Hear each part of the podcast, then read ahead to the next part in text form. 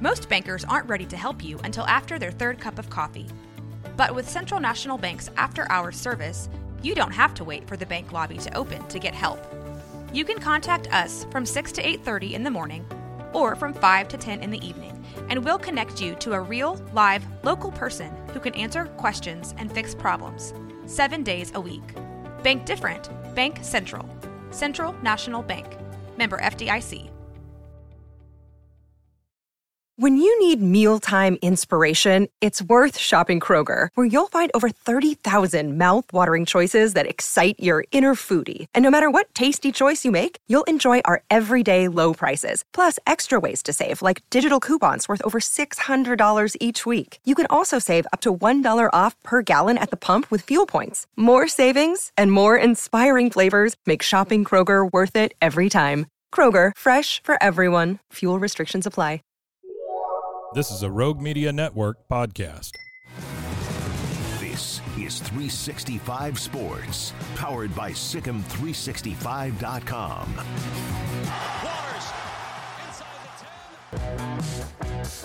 Now, here's David Smoak, Paul Catalina, and Craig Smoak.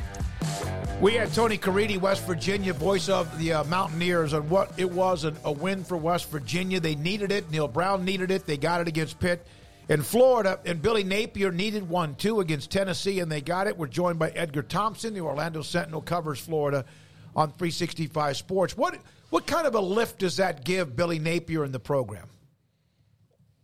It was pretty much a must win, guys. Thanks for having me. Appreciate it. Uh, I don't think coming into this season, people had Tennessee, a Tennessee win penciled in for Florida. They didn't have many penciled in for Florida, but winning that game when you really are coming into that week and you got people talking about crazy scenarios, even Coach Prime to Gainesville. I mean, it, it's, it's gone completely off the rails. The performance at Utah was an abomination. I mean, it was not how you want to open the season. It was sloppy, uninspired football, and it really put the microscope on Billy Napier in this program one game into his second season. So was it really, was he on the hot seat or anything like that? No. But was he losing faith of the fan base? Sure. Were the money people at Florida starting to maybe put their checkbooks in their back pockets and take a wait and see attitude? Lose to Tennessee? Very likely from what I was hearing. But you know, this just energizes everything, and they look good doing it. They just didn't luck out into this game. They outplayed Tennessee. What um, what did you see on the field on Saturday that, that should buoy fans' hopes for them to string some of these together now? Well, the defense is like night and day. You know, Florida from 2009 to 19, I was writing an item on this, was top 10 in defense nine of those years. Then starting in 2020, it just fell off the cliff under Todd Grantham. Historically bad that season, ending with 250 point games by Alabama and Oklahoma. And then 2021 was pretty mediocre, but okay, I guess. Last year was horrific on third down. 129th to 131 in the nation, and just breakdowns, uh, poor alignment, just just discombobulated on defense. Then you get a 29 year old coach, Austin Armstrong, to come in here after two paychecks at Alabama, where he'd been hired as inside linebackers coach away from Mississippi Southern Miss, Southern Miss, where he served as DC as a 27, 8 year old and just the energy, the approach, the, the teaching the defense, um, just the connection to players. All this stuff just changed from the previous coordinator, Patrick Toney, who's now in the NFL coaching safeties with the Arizona Cardinals. Uh, he was phlegmatic. He was, you know, kind of just didn't connect with players and was very cerebral, but obviously didn't communicate well enough to get players in the right spot. Armstrong's chest bumping guys. He's running around, jumping in people's arms. He's a lunatic on the sideline. And plus, off the field, stays in touch on a group text and talk, uh, reaches out to players all the time. And one of them yesterday said he's like having your a best friend. And when you got a coach like that, you want to play hard for him. And as we know, defense is clearly about talent, scheme, but effort ranks right up there because it's all about pursuit, swarming, and all those kinds of things. And they're doing it so far. I mean, long season ahead, but so far they are just flipped the script on defense. Edgar, how surprised were you by just their overall performance and just like a, a, you know cross enemy lines type of situation? What were your thoughts on what you saw from from Tennessee? Well, you know, Tennessee, the first series just ran right went right down the field against Florida, and they play that tempo. They kind of a little bit of a pick on one of the plays it's a good route, but you know that pick always gets a little kind of squishy there. Like, is it a pick or not? And they scored, boom, and it's like, well, maybe this defense is kind of not as good as we thought it was going to be. And then they really bore down and held Tennessee in check at a lot of critical moments on fourth down and things like that.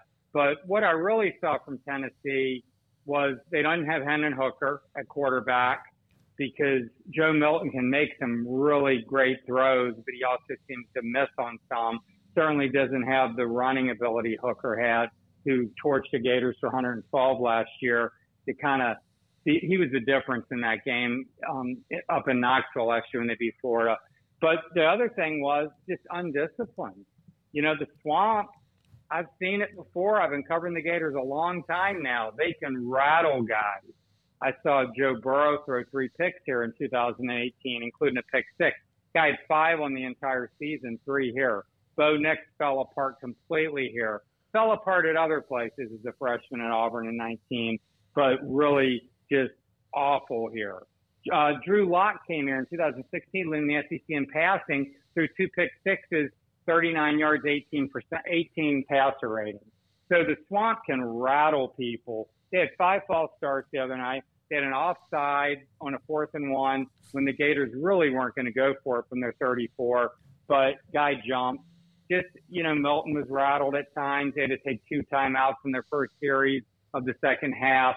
So the swamp showed up and it's, I take it for granted. It's like, you know, I used to live in Albuquerque and after a while the mountains are just there and then someone visits.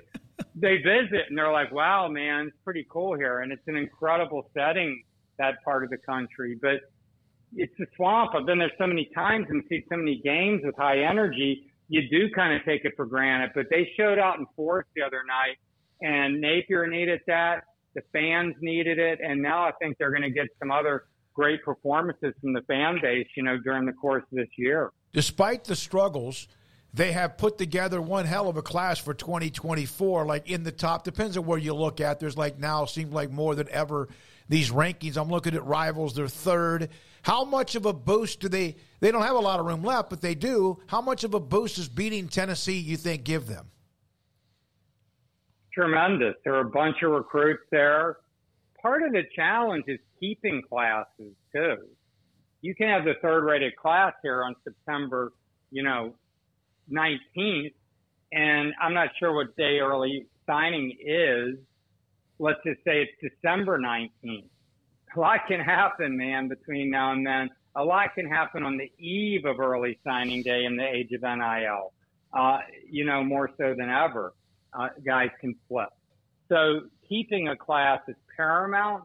This is the kind of game that helps you keep a class. You bring your top guys from that class, plus some 2025s and things like that that you're recruiting. They see an environment like that. The other thing they see, guys, Billy Napier, man, is playing the guys that earn the playing time.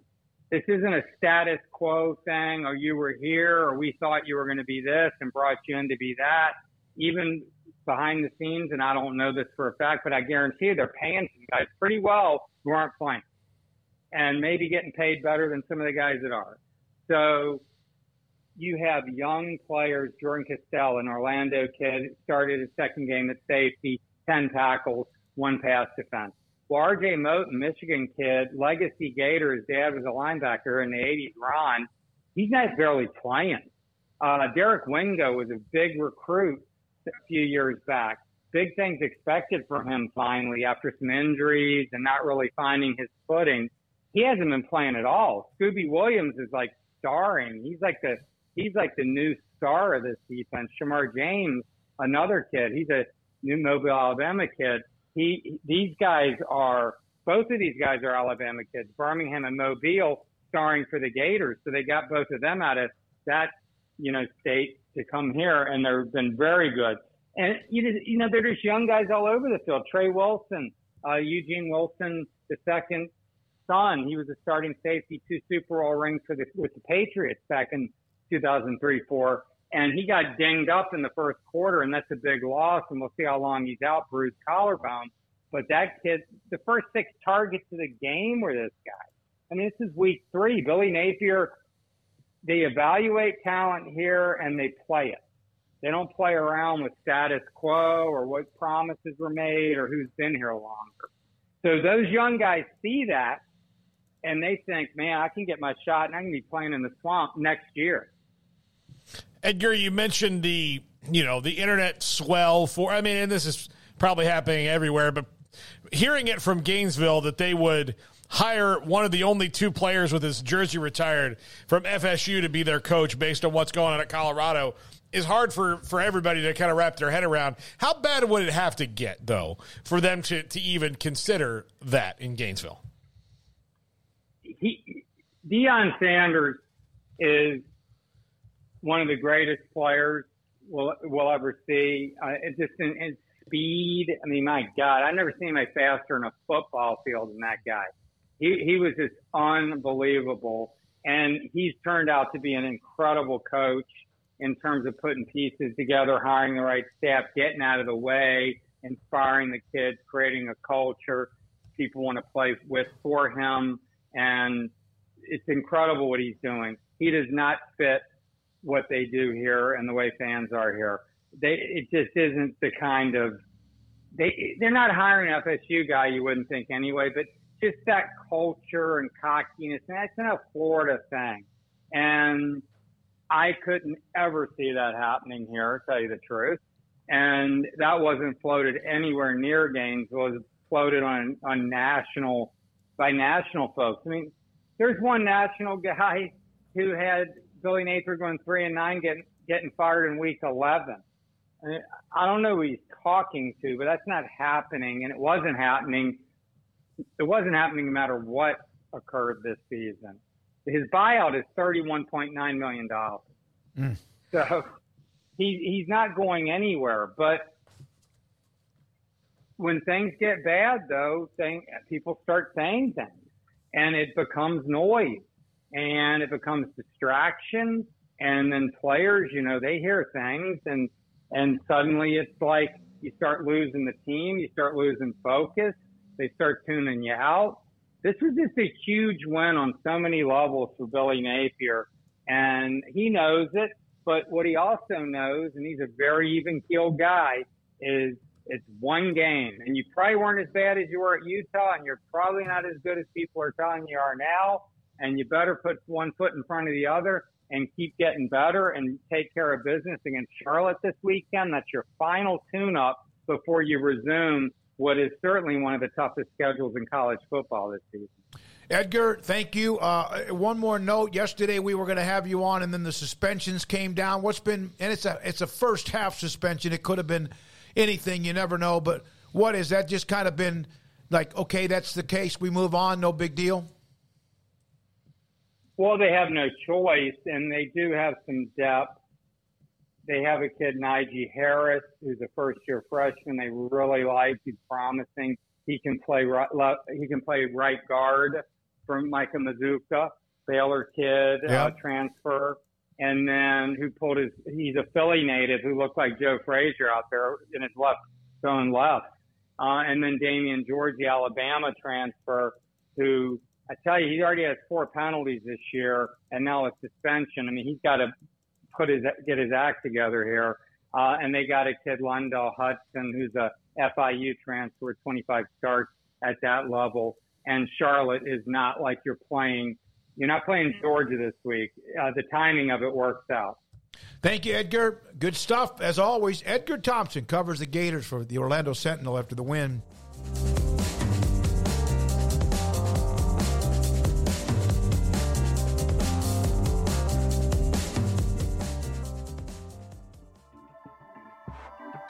This has been a Rogue Media Network production.